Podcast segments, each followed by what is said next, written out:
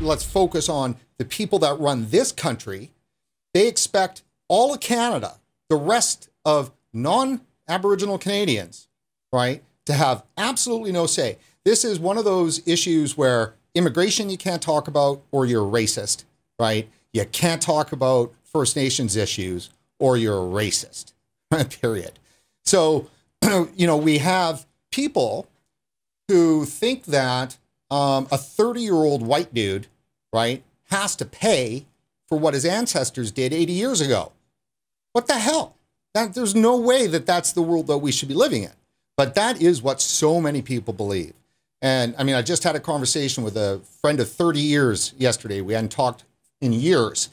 And um, he's got a very active business going on, helping um, First Nations uh, with business development and so forth. You know, more power to him.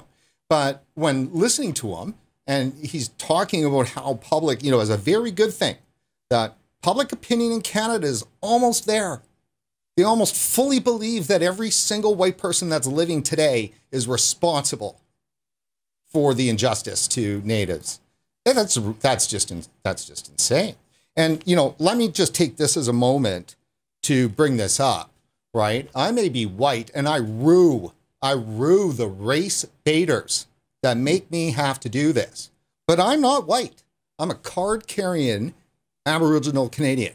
I'm Metis. This is my Metis Nation of BC card.